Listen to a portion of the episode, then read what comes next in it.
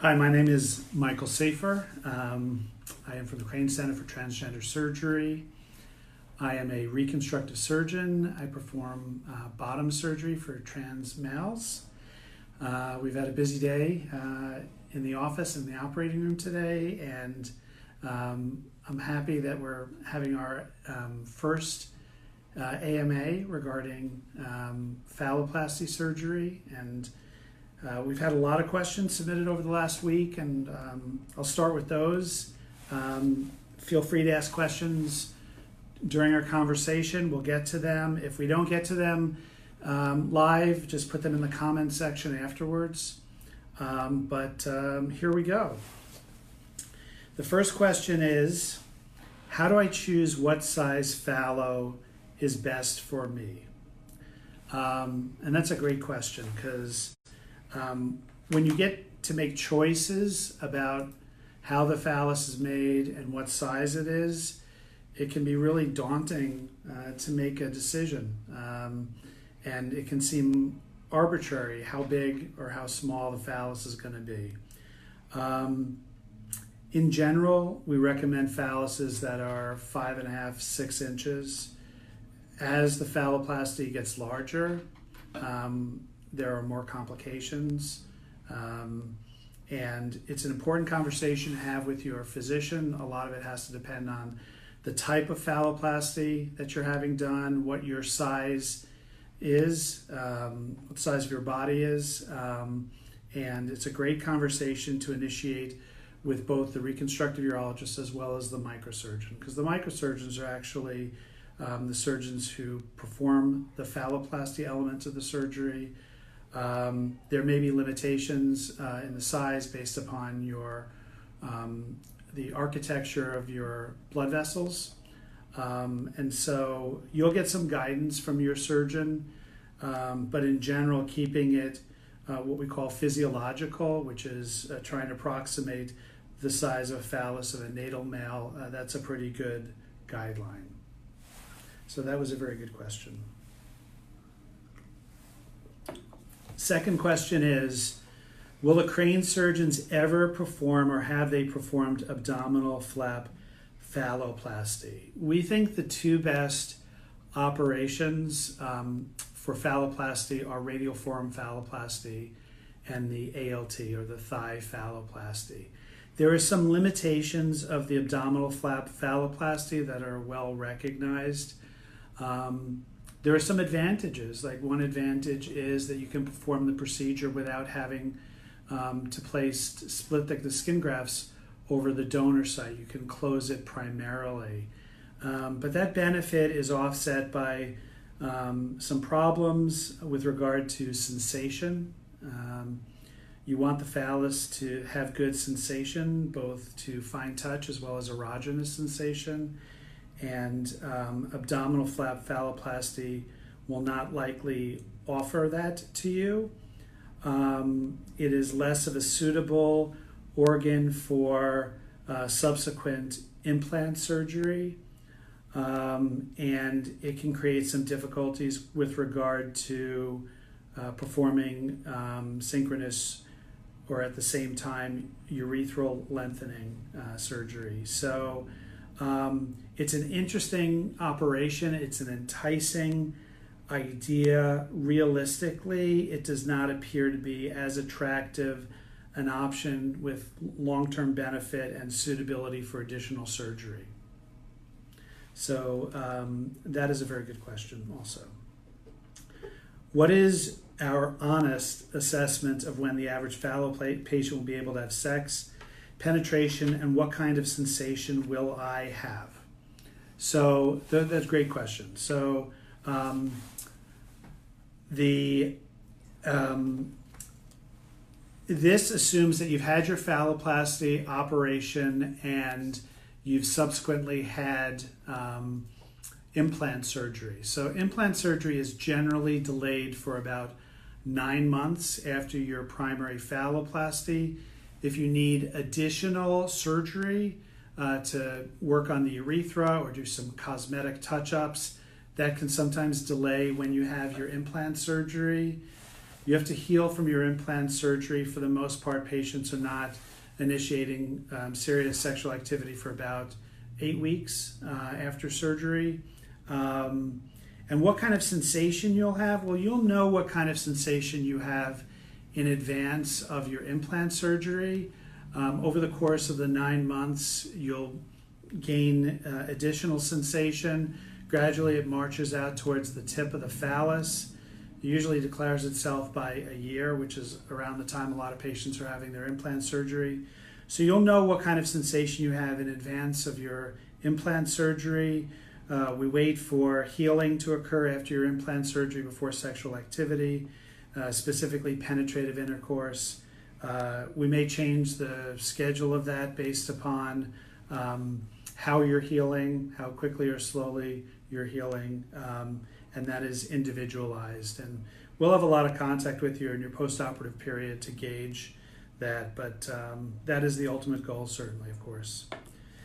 Um, do we offer phalloplasty with urethral lengthening without a vaginectomy? Yeah, this is a really good question. The answer is that we do, certainly with some caveats. The caveats are that um, um, the reason it's an issue is because the complication rate, specifically urethral fistula, is higher when patients don't have a vaginectomy performed. Um, there are ways to do the operation in a way to mitigate these risks. Um, we've performed uh, numerous urethral lengthening procedures without vaginectomy, both for phalloplasty as well for, as well as metoidioplasty. Uh, it has some interesting surgical challenges. Uh, patients who enter into this operation should understand that there's an increased risk. Um, and Ordinarily, uh, complications like fistula are things that can be fixed if they occur. Um, and um, but certainly we do offer phalloplasty with urethral lengthening without vaginectomy. Good question.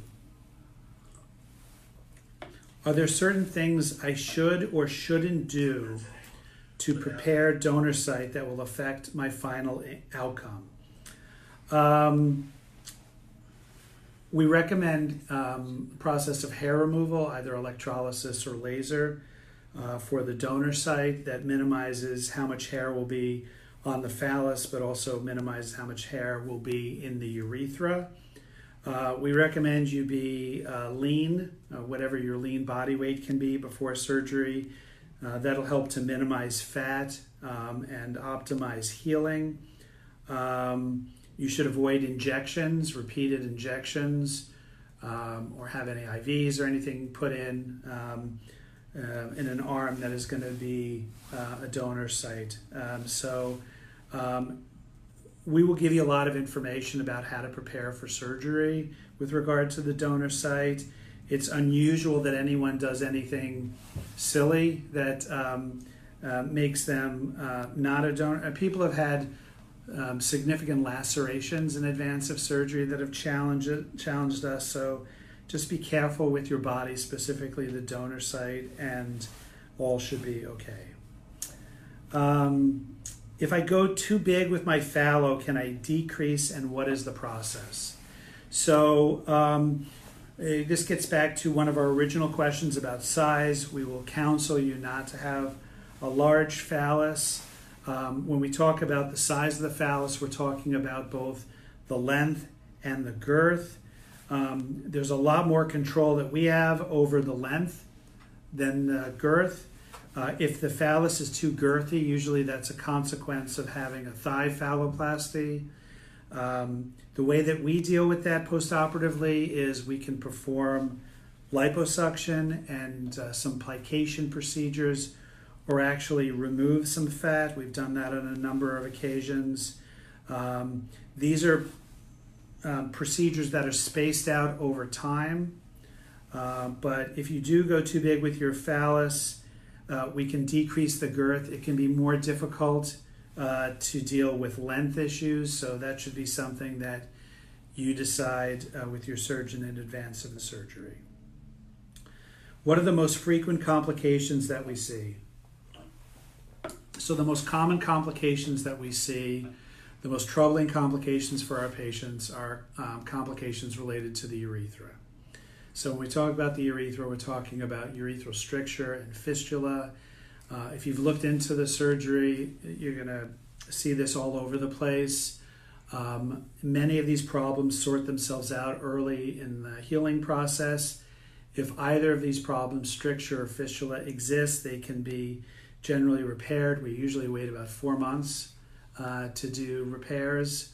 Um, what's nice is if you need other things done, other cosmetic changes, typically we can bundle these operations together. If you need liposuction, we can oftentimes um, take care of urethral complications at the same time. Also, if necessary, we can perform glansplasty if that hasn't been performed at the time of your phalloplasty. Um, the other complications we see are minor cosmetic things that we uh, can take care of, as I mentioned before.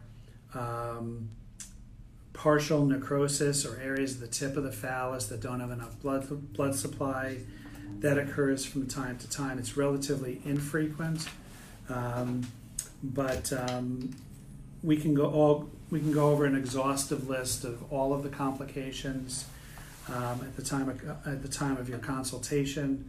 Uh, but the most frequent complications we see are urethral complications, and they can generally be dealt with. What's the worst case scenario timeline for how long it will take to heal? Um, that's a good question. Um, it depends on what we're talking about in terms of healing.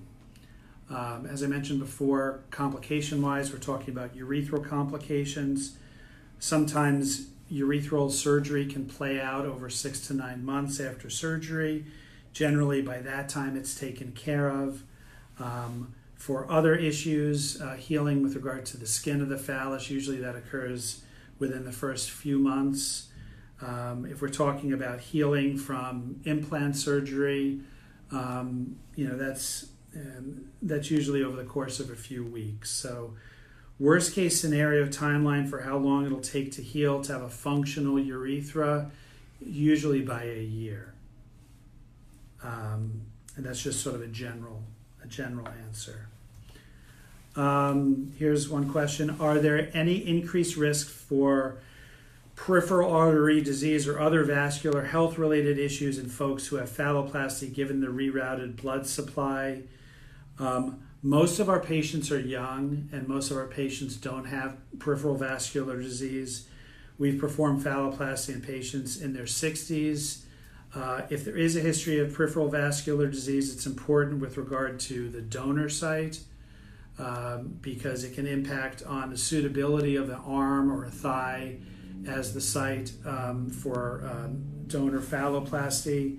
If necessary, we perform um, some um, arterial vascular studies, x rays to clarify the anatomy. Um, so, are there increased risks? Yes, there are increased risks with peripheral vascular disease. It depends on specifically what's going on. Uh, to date, it has not um, made a patient not a candidate for phalloplasty, so it has not negated your candidacy for phalloplasty. Uh, we may have to change the site we may have to do additional studies, but uh, in general, it can get taken care of. All right. Um, what is a lat flap? Uh, why is a lat flap a poor donor site for phalloplasty? Uh, yeah, so I mentioned earlier we perform um, arm and thigh phalloplasties, the MLD phalloplasty uh, is performed uh, mostly in Europe. Uh, it incorporates a nerve which is not a sensory nerve, which is a motor nerve, and it can be uh, less reliable to uh, reestablish sensation. Uh, typically, urethroplasty is not performed at the time of the surgery, so that can be um, a downside of the surgery. And in many cases, the phallus girth, because it incorporates muscle, can be substantial. And for those reasons, um, we have chosen to um, offer um, radial forearm and ALT phalloplasties for our patients. But um, that's a good question. I would have a lot more to say uh, if we have more time, but uh, in general, those are the three reasons. Are there disadvantages to not having a vaginectomy? Um, if you don't have a vaginectomy and you are having urethral lengthening, it does increase the risk of urethral complications. We talked about this a little bit before when someone asked if we perform phalloplasty with urethral lengthening without a vaginectomy. It's less surgery for us, um, but because the additional layers that having a vaginectomy, all those additional layers over the urethra can help to reduce urethral complications. To leave the vagina as in subjects you to increased risk of urethral complications. And um, for that reason, um, those are the disadvantages. Um, you know, we explore with the patient um, why uh, the vagina remaining in, in situ or uh, un, undisturbed, why you're having, um, why you wish that uh, to be the case. Is it because the vagina is being used during sexual activity? Um, and it's a good it's a good discussion to have with your with your surgeon, but there are disadvantages mostly with regard to urethral complications. Okay, so are there Skene's glands, are, are the Skene's glands spared during phalloplasty and does that allow you to ejaculate? Yeah, this is interesting. My initial background was in female urology. I trained in female urology at UCLA. Uh, and the Skene glands can produce fluid at the time of ejaculation. These are glands that um, have to be carefully identified at the time of surgery. Um, they are adjacent to the urethral opening, and um, for the most part, they can be spared. Um, everyone has a different volume of fluid that comes out with ejaculation, ranging from some to a lot. Uh, surgery in general does not change that. Because the urethra is going to be substantially elongated, it doesn't mean that the ejaculated fluid is going to emanate from the phallus at the time of sexual activity. It may collect in the urethra. Um, patients still are able to get that metaphysical sense of relief and um, release after ejaculation. So, um, provided the glands are spared, that should not change. Okay. That's a very good question. Is there a benefit of doing staged approach for ALT to help the perforators, or should the surgery be done in one stage? This is a great question. The short answer is we don't have the answer. And we are exploring the benefit um, of doing it as a staged approach. Obviously, the downside is it re- would require another operation, provided um, the perforating vessels are adequate the operation can generally be done safely in one stage, but we are exploring um, who um, the patients are that should have a staged approach and how to identify those patients preoperatively. Uh, currently, we don't know the absolute answer to that question. Um, so, anyone who is looking to having an ALT should discuss this with their reconstructive urologist and with their microsurgeon? But that's a really, really good question. So the question is how did I get into transgender surgery? Um, so um, I trained in urology, and during my training, I wanted to have um, what at the time was unusual exposure to reconstructive surgery for men and women. And I was fortunate at the time to be offered advanced surgical training at UCLA and UCSF in female and male reconstructive surgery. Many years ago, I traveled to Serbia to visit with a surgeon who was performing transgender surgery. Uh, I performed reconstructive urology for cisgendered men and women in LA for about 15 years uh, and always had an interest in transitioning into transgender surgery. And fortuitously, there was an opportunity in San Francisco with uh, the Crane Center Uh, we explored that a little over three years ago, and the rest is history. I am um, very much interested in the transgender community and offering um, bottom surgery to patients. Uh, it has been a terrific experience in my life over the last three years to be able to uh, get to know my patients uh, and get to become an expert in this type of operation. Um, and um, there has been no turning back since then. So that's a great question. How many phalloplasties have I performed? I think it's around 135 and and counting. So um, we perform one or two of these a week, um, and uh, in addition to metoidioplasties and all the surgeries that accompany this, like urethroplasties, as well as implant operations. So about 135.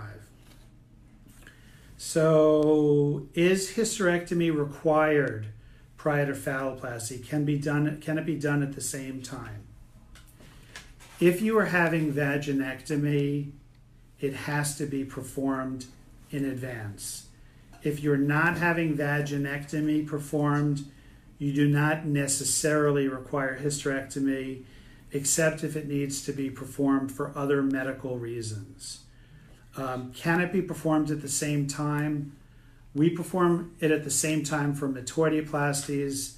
We think it's too much surgery, even if it's done laparoscopically or robotically, to be done at the same time as a phalloplasty. Is that going to be the way that we view things forever? Not necessarily. But currently, uh, we only perform synchronous hysterectomy at the time of metoidioplasty and not for phalloplasty. Uh, it's too much surgery to recover from. Can penile implant be performed at the same time as phalloplasty? Not currently. Penile implant is an ultra sterile procedure when we um, open up the urethra or look at the urethra and we look into the bladder, what that causes is um, some contamination of the surgical field, which would cause a penile implant to be uh, possibly infected. Um, so, penile implant is not typically performed at the same time as phalloplasty. Usually, it's performed uh, between 9 and 12 months afterward but that's a very good question. Uh, in my professional opinion, which flap, uh, either radial forearm or ALT, has better sensation? Um, I believe that radial forearm has better sensation. We don't know this for sure, it's our impression. Uh, we have um, a huge experience in phalloplasty, and we'll be reviewing outcomes. One outcome will be um, sensation, and so we will hopefully be able to offer uh, an answer to this. I think in in our hands right now, radial forearm um, has better sensation and an earlier return to sensation. That's a good question. Is there, this is a good question, very good. Is there any disadvantage to doing metoidioplasty first if I decided to convert to phallo later. Um,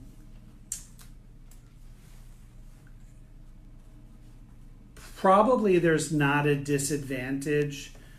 What we hope is that you can get early treatment of your gender dysphoria and have gender affirming surgery and the type of gender affirming surgery that you want at the time that you're ready for it. Uh, for many patients, this is metoidioplasty because at the time they don't want to subject themselves to the potential risk of a donor complication. They are interested initially uh, in standing to pee and not so much in penetrative intercourse. So, what I tell patients is if you're interested in standing to pee, you don't care at the time uh, whether or not you're able to have penetrative sex and if you believe that metoidioplasty will help with regard to improving your gender dysphoria, you should have that done first. And then if you subsequently decide to have a phalloplasty later, you really haven't burned your bridges and you can have um, surgery done in the future with regard to phalloplasty, implant surgery. So, if you want metoidioplasty and you think you might want phalloplasty later, get metoidioplasty. If you are undecided and only want to have one operation and are okay waiting and believe that you may want to have penetrative intercourse, then perhaps wait for your phalloplasty. How is the urethra lengthened more from a meta to a phallo? So, this is an easy answer. The easy answer is that we hook up the current tip of your phallus to the new urethra, to the urethra that runs within the tube that the microsurgeons create. So, what we do is we've already lengthened the urethra now, what we do is we bury your current phallus and then plug on the new urethra. So, we basically sew the tip of the phallus to the base of the new urethra. Uh, so, that is actually a very easy thing that requires just a few stitches.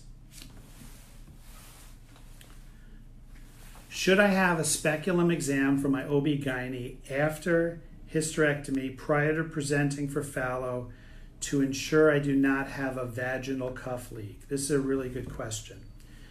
Virtually always you will be aware of whether or not you have a vaginal cuff leak because it's a leakage not of urine but of what's called peritoneal fluid, the fluid that bathes your intestine and your liver. If you have a vaginal cuff leak, for the most part, you'll be having unexplained leakage of clear fluid that does not smell like urine. Uh, if that is the case, you should go back to the surgeon who performed your hysterectomy to assure that there is uh, no leak. Very rarely, there can be an injury to the urinary tract that can cause leakage. This can be a serious problem and needs to be distinguished from a vaginal cuff leak all surgeons like to examine their patients after hysterectomy. I'm sure that your gynecologist wants to examine you afterwards. So, for a lot of reasons, you should go to them and have a follow up. So, um, yeah, so um, I hope that this was helpful and answered some of your questions. I encourage you to go to the comments section. If you still have questions, uh, we'll get to them afterwards. We'll go through all of the questions and answer them. If you have any um, other questions, and or if you want to have a consultation in our office, either in San Francisco or in Austin, you can get in touch with us.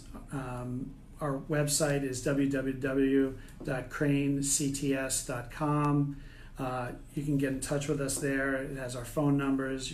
There are online web forms where you can submit questions. Um, hopefully, this is the only the first of multiple Ask Me Anything sessions, and we encourage you to tell us what what you want us to discuss in the future, whatever topics are up there, um, and uh, we will get to them. And thank you very much for attending this AMA session.